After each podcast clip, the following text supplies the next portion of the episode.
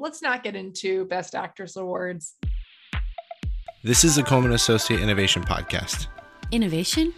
Yeah, innovation, new, original, and creative. This podcast is designed to challenge the way you think about how healthcare is delivered.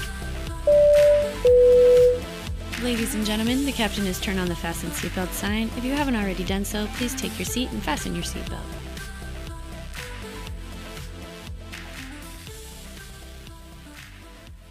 This is Adrian. I'm the host of the Coleman Associates podcast, the podcast that brings innovations in healthcare to your podcasting app. And today I have a very exciting and special episode. We have a full house in our virtual studio today because I have with me Harpreet Sangera, Amanda Laramie, and Gabriel Del Muro. And today we're going to be talking about our ideas for the future of healthcare and what a great clinic would look like, especially in the future. So, um, if we can just start off, I just want to hear from you all who you are in case any of our listeners haven't met you. So, if you just want to do a short intro. My name is Harpreet Singera. I'm one of the coaches and trainers for Coleman Associates. I also star in all the Vroom videos. So, if you haven't checked out our online learning platform, it's uh, Vroom.training. I would highly recommend you go check them out. And I work with this team. I enjoy working with this team and I've been with this team for a while now. I think like seven years. Seven years, like full time, but you were doing work Right. with us Oh, yeah. for like 10 years. Part time. Yep. Totally.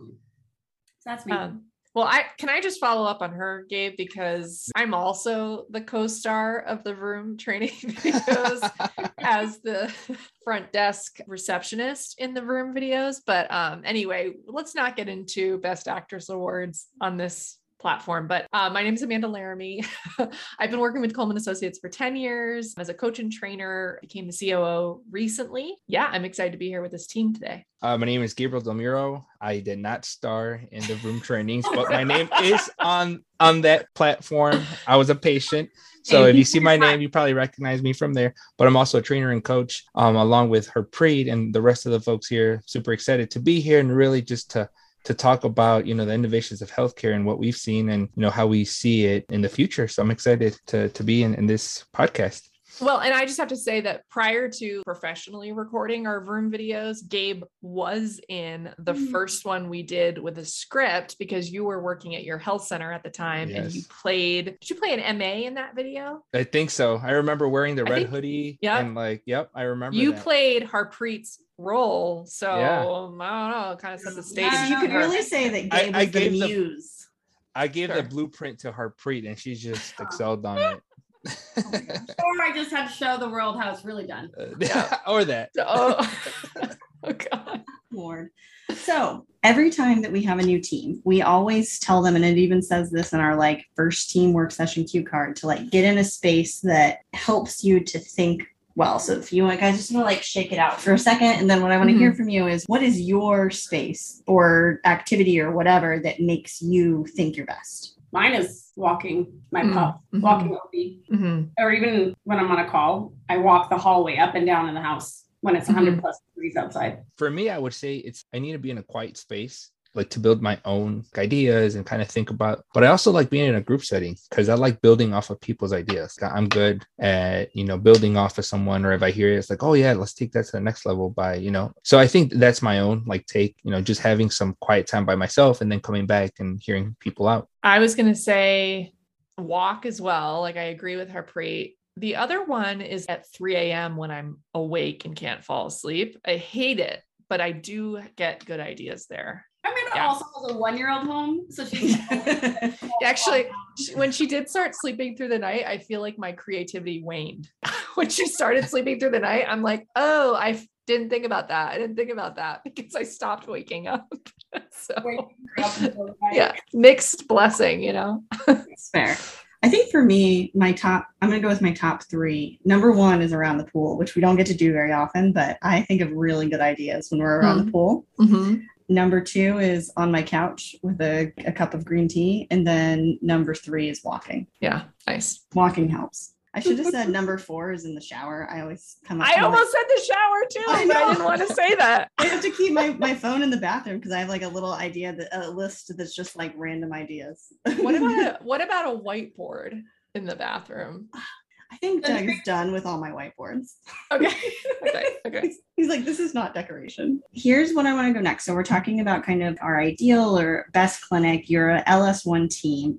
What departments would your ideal clinic have? So, like, you're Hmm. asking what departments we have, and I automatically what I would eliminate. A lobby or a waiting room is definitely an area I would eliminate. Right. One thing that I would say is not labeling them or classifying them as the department, like front desk, MAs, providers, things like that, front back. Because you you start to embrace the silos a little bit Mhm. because you start, oh well, that's the front desk responsibilities compared to you know everyone's responsibility. So you know when you when you think about that, I think that you know it, if if you start kind of meshing everyone together, bringing everyone together, just you're you are the patient care team regardless Mhm. of you know what your role is and not having a department i think that also you know just boosts us morale because we're all at the same level regardless of you know your position or your title you know at that point because you, you're just in, in the patient care team mo- uh, model at that point And I think that I probably would have someone who's the front of the house, almost more of like a restaurant environment where it's a front of the house and then the back of the house, but they're all on the same team. And, and maybe they wouldn't have those department labels. I completely agree with Gabe, you know, because then it would further silo them. But I do like the idea of hiring someone, it would be a, has awesome, awesome innate customer service skills, who's like friendly and smiling and deals well with like complaints and all this stuff. And then you know, maybe they would be at the front more, but yeah, maybe they'd also be cross trained to bring a patient back and take a blood pressure and get them registered in an exam room. They wouldn't sit there all the time, but I do think that they would be the front of the house all the time, like pick someone in that role who's really good at that.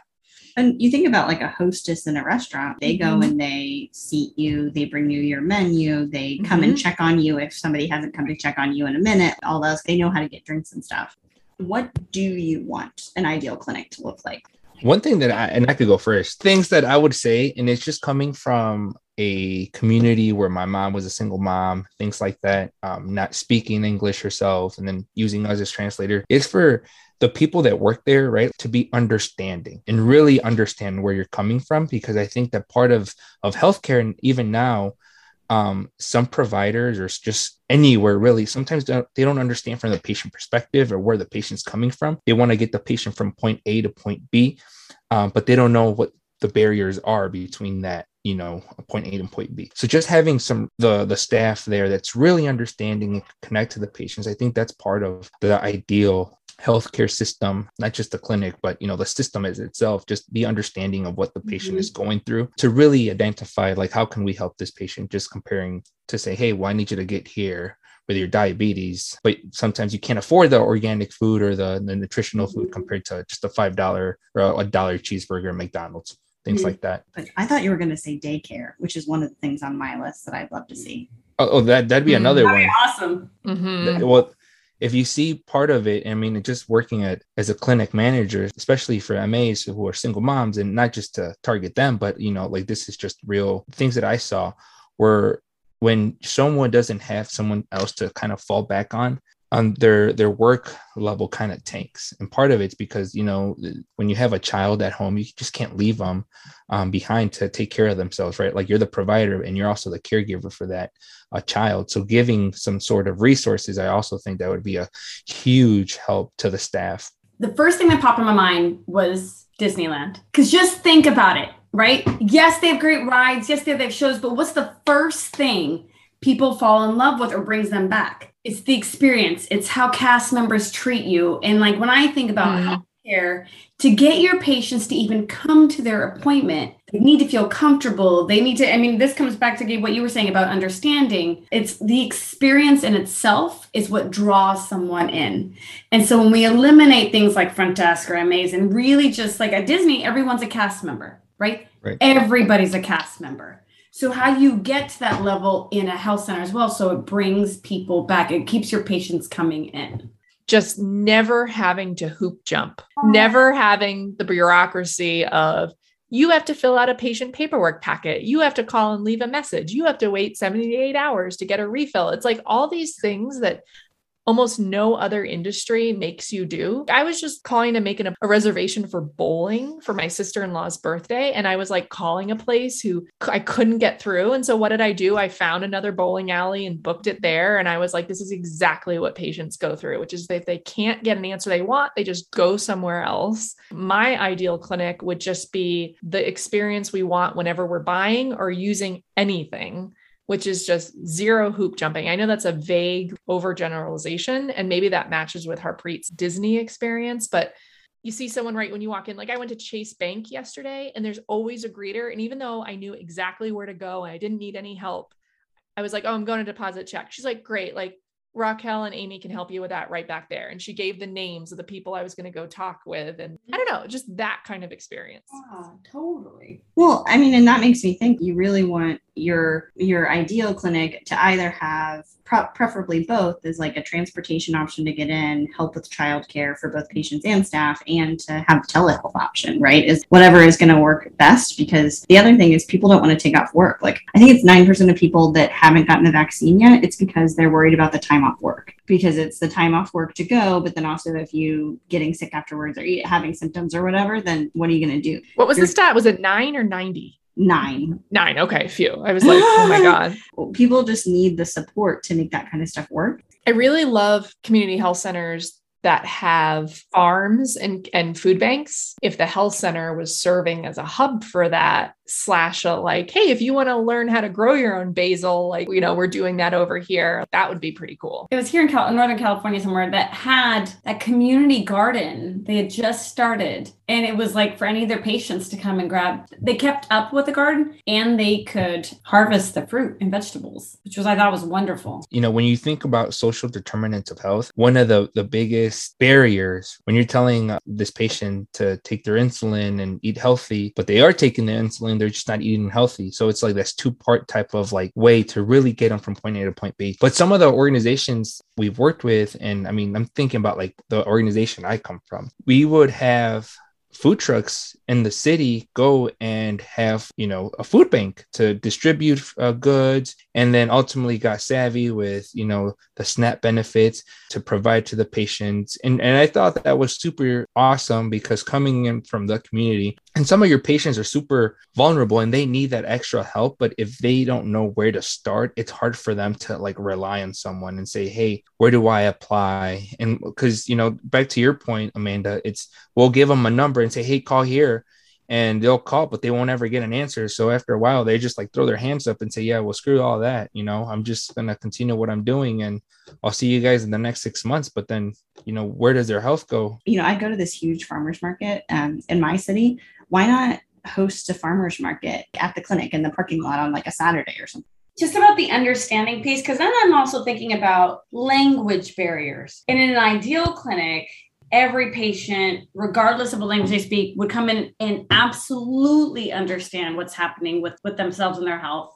To get to that level of understanding, to reach patients, is it a make sure you have an interpreter, or is it when you're hiring, you're thinking about what your needs are? People are always having trouble hiring. Why not invest in community members to make them the roles that you need. Like it's probably mm-hmm. going to take a while to get somebody to be a nurse practitioner or something, but you could certainly send them mm-hmm. to MA school, you could send them to nursing school. It's an investment, but you can also get that back and decrease turnover costs over time. The people that are going to advocate for your patients the most are the ones that come from their perspective. Knowing and understanding your patients and helping them walk through the system, the healthcare system that sometimes is so cumbersome you know it and it's hard of patients to get certain appointments but if you can help navigate them i mean someone that comes from the community because you you've experienced that you know your mom has experienced that someone from your family has experienced that really sets the tone on how you should be seeing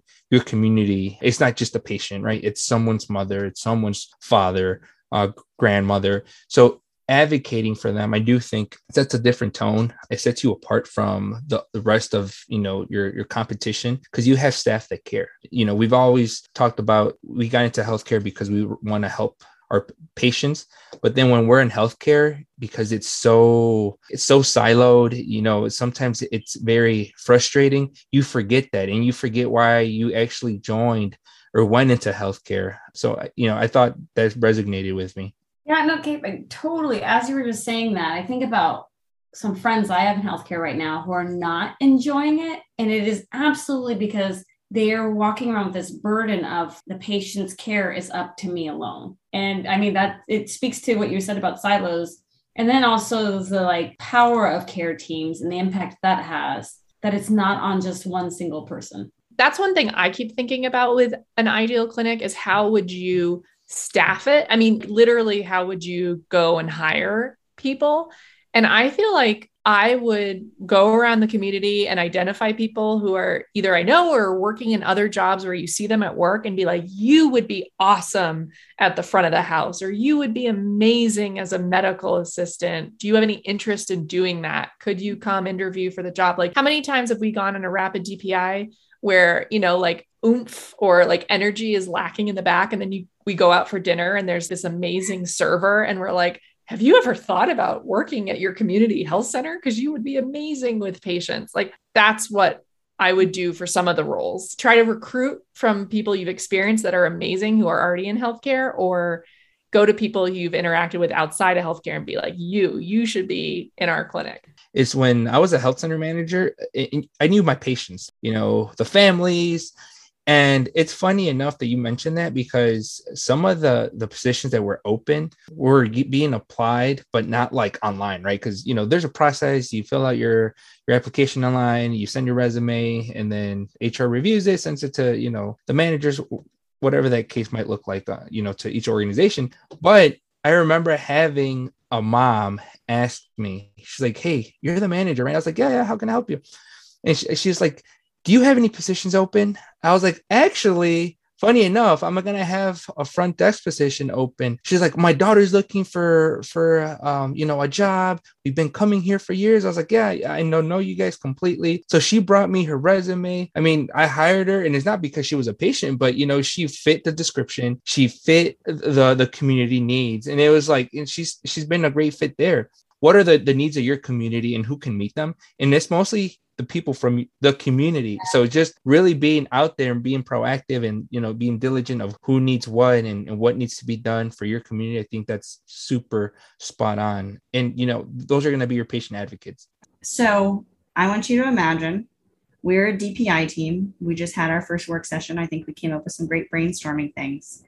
We have the entire clinic to ourselves this Saturday, and we get to run a rapid redesign test. So for those that don't know what a rapid redesign test amongst our listeners is that it's similar to a PDSA is we're going to run a basically a 4-hour session where we're going to see patients however the heck we want to as long as we're not going to hurt anybody. The difference between a PDSA and an RRT or a rapid redesign test is really that we encourage folks to test multiple things at once instead of just one thing because that's whenever you tend to get the best results is whenever you you really redesign the whole process.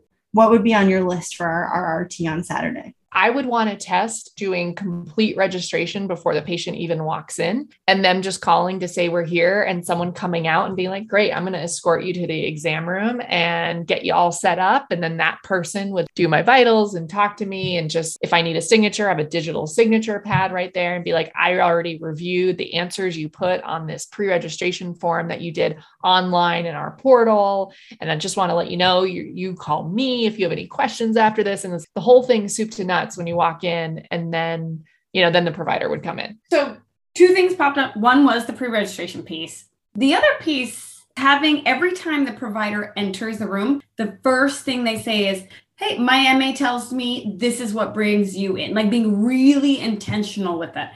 And if i think about my own patient experience i go to many doctor's appointments with my parents and the amount of times we have to repeat ourselves and I'm just like, oh my gosh, like this is where the time goes. This is where the time suck is. And this is why I'm like, where else can we go? You know what would be so cool?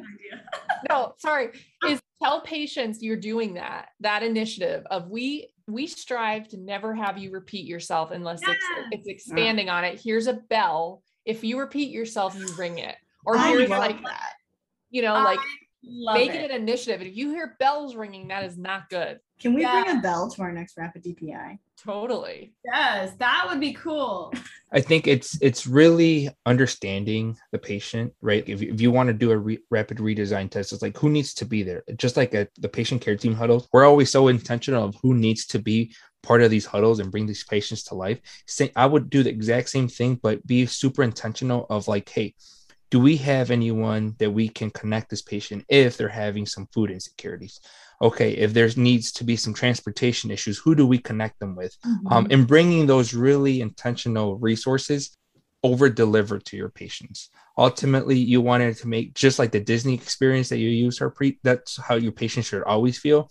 Uh, coming into your health center, knowing that they they can count on you to have their back, not only for transportation or food insecurities, but really, but for healthcare overall. And how do we improve on their, you know, uh, quality metrics? And I think what I would want to test is a different way of collecting true patient feedback at the end of the visit. I almost like I'm picturing, as Gabe was just sharing, I'm picturing like a patient walking in. I go to the patient, hey, we're trying something new. Just look around this waiting room, right? Let's just imagine at this time we have the waiting room or even an exam room. What's the thing that bothers you about this? You know what I mean? They're gonna know the best. of like, I never make eye contact with my provider, or I feel like they're not really hearing. You know what I mean? Like maybe it's the the setup, whatever it is but having them weigh in on your re- rapid redesign test in that moment versus just like hey can you leave us a comment on the way out I kind of want to see patients at like the local grocery store or at the dollar store, like wherever is the place where people get food, Mhm. that we could have like a little bit of space because you really just need one room. If you don't have a waiting room, you're talking about one Mhm. provider, a small test, right? Most grocery stores have pharmacies in them. There's a potential we could do it there. I'd have to think about how you schedule people, and maybe it's that it's a walk in clinic in that sense. I'm not sure. Uh-huh. Uh-huh. And the, then the other thought that I had is if you were seeing folks in the clinic or via telehealth, is like part of me would want to, my administration would come and find me probably, but I would want to like give them a Uber or Lyft pass or something and say Mhm. like one is you know we're this is like a real concierge experience. You use this, um, we'll we'll schedule the Uber for you to come here. Do you need to stop by the grocery store or anything afterwards? We'll send you to the grocery store and then back to your house. Right. So mm-hmm. that you can you can follow your provider's advice or something wild like that. this is leave it to Adrian. This is like, you know, like if I'm drawing a box right now, which I know you guys can't see, like Adrian's just like, you know, like pushing out that box.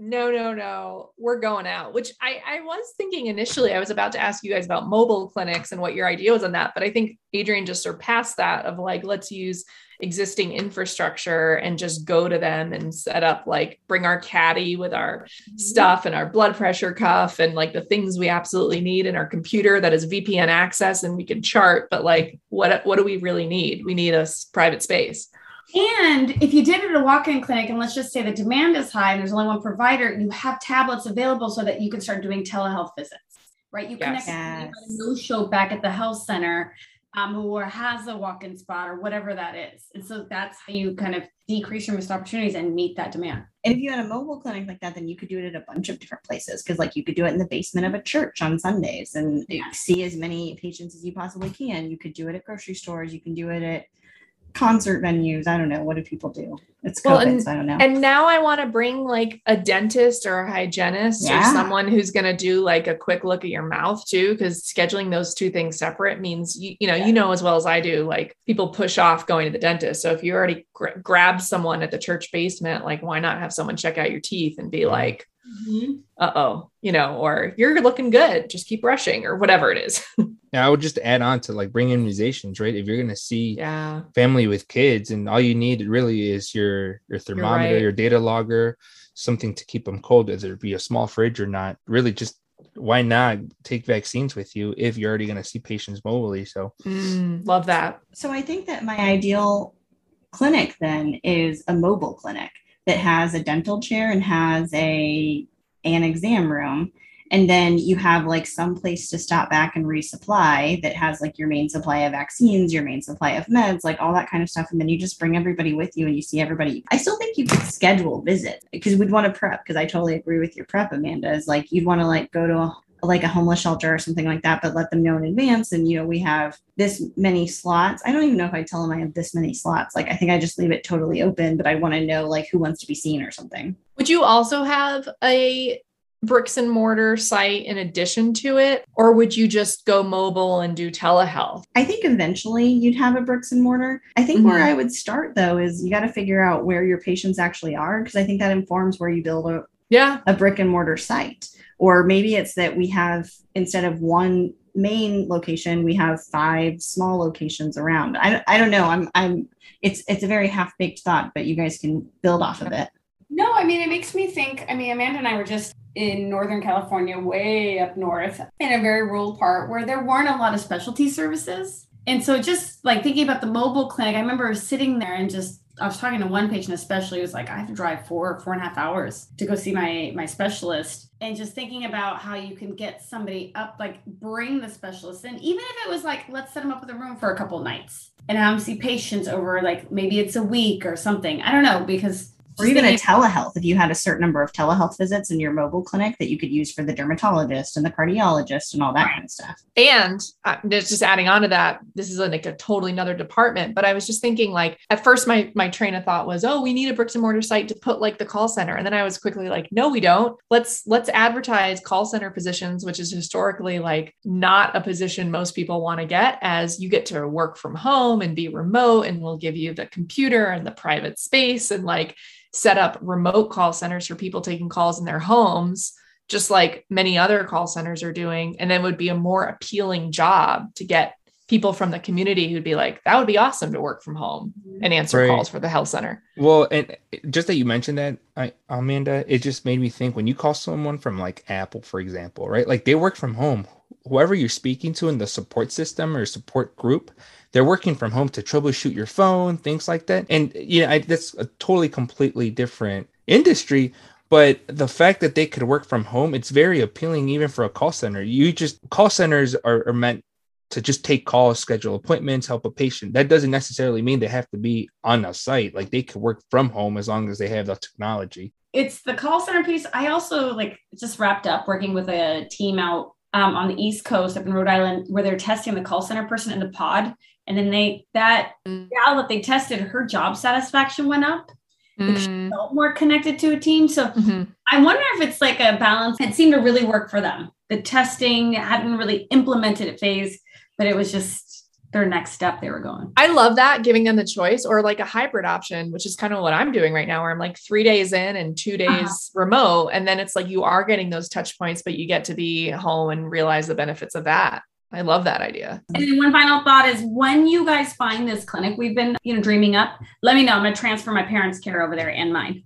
Oh my gosh, I had so much fun recording this. I'm ready to set up a hub of childcare, food pantries, farmers markets, and mobile healthcare to boot. Thank you so much to Harpreet, Amanda, and Gabe for joining me for this conversation. If you haven't already, make sure to like and subscribe to the Coleman Associates Innovation Podcast in your podcasting app. If you liked this episode, please share it with a friend. To keep up with all the Chispa happenings, follow us on LinkedIn. Special thanks to the rest of the Coleman team for helping me with the production of this podcast, and shout out to Jonathan at Bionic Squid for all of his podcasting help. We'll see you next time.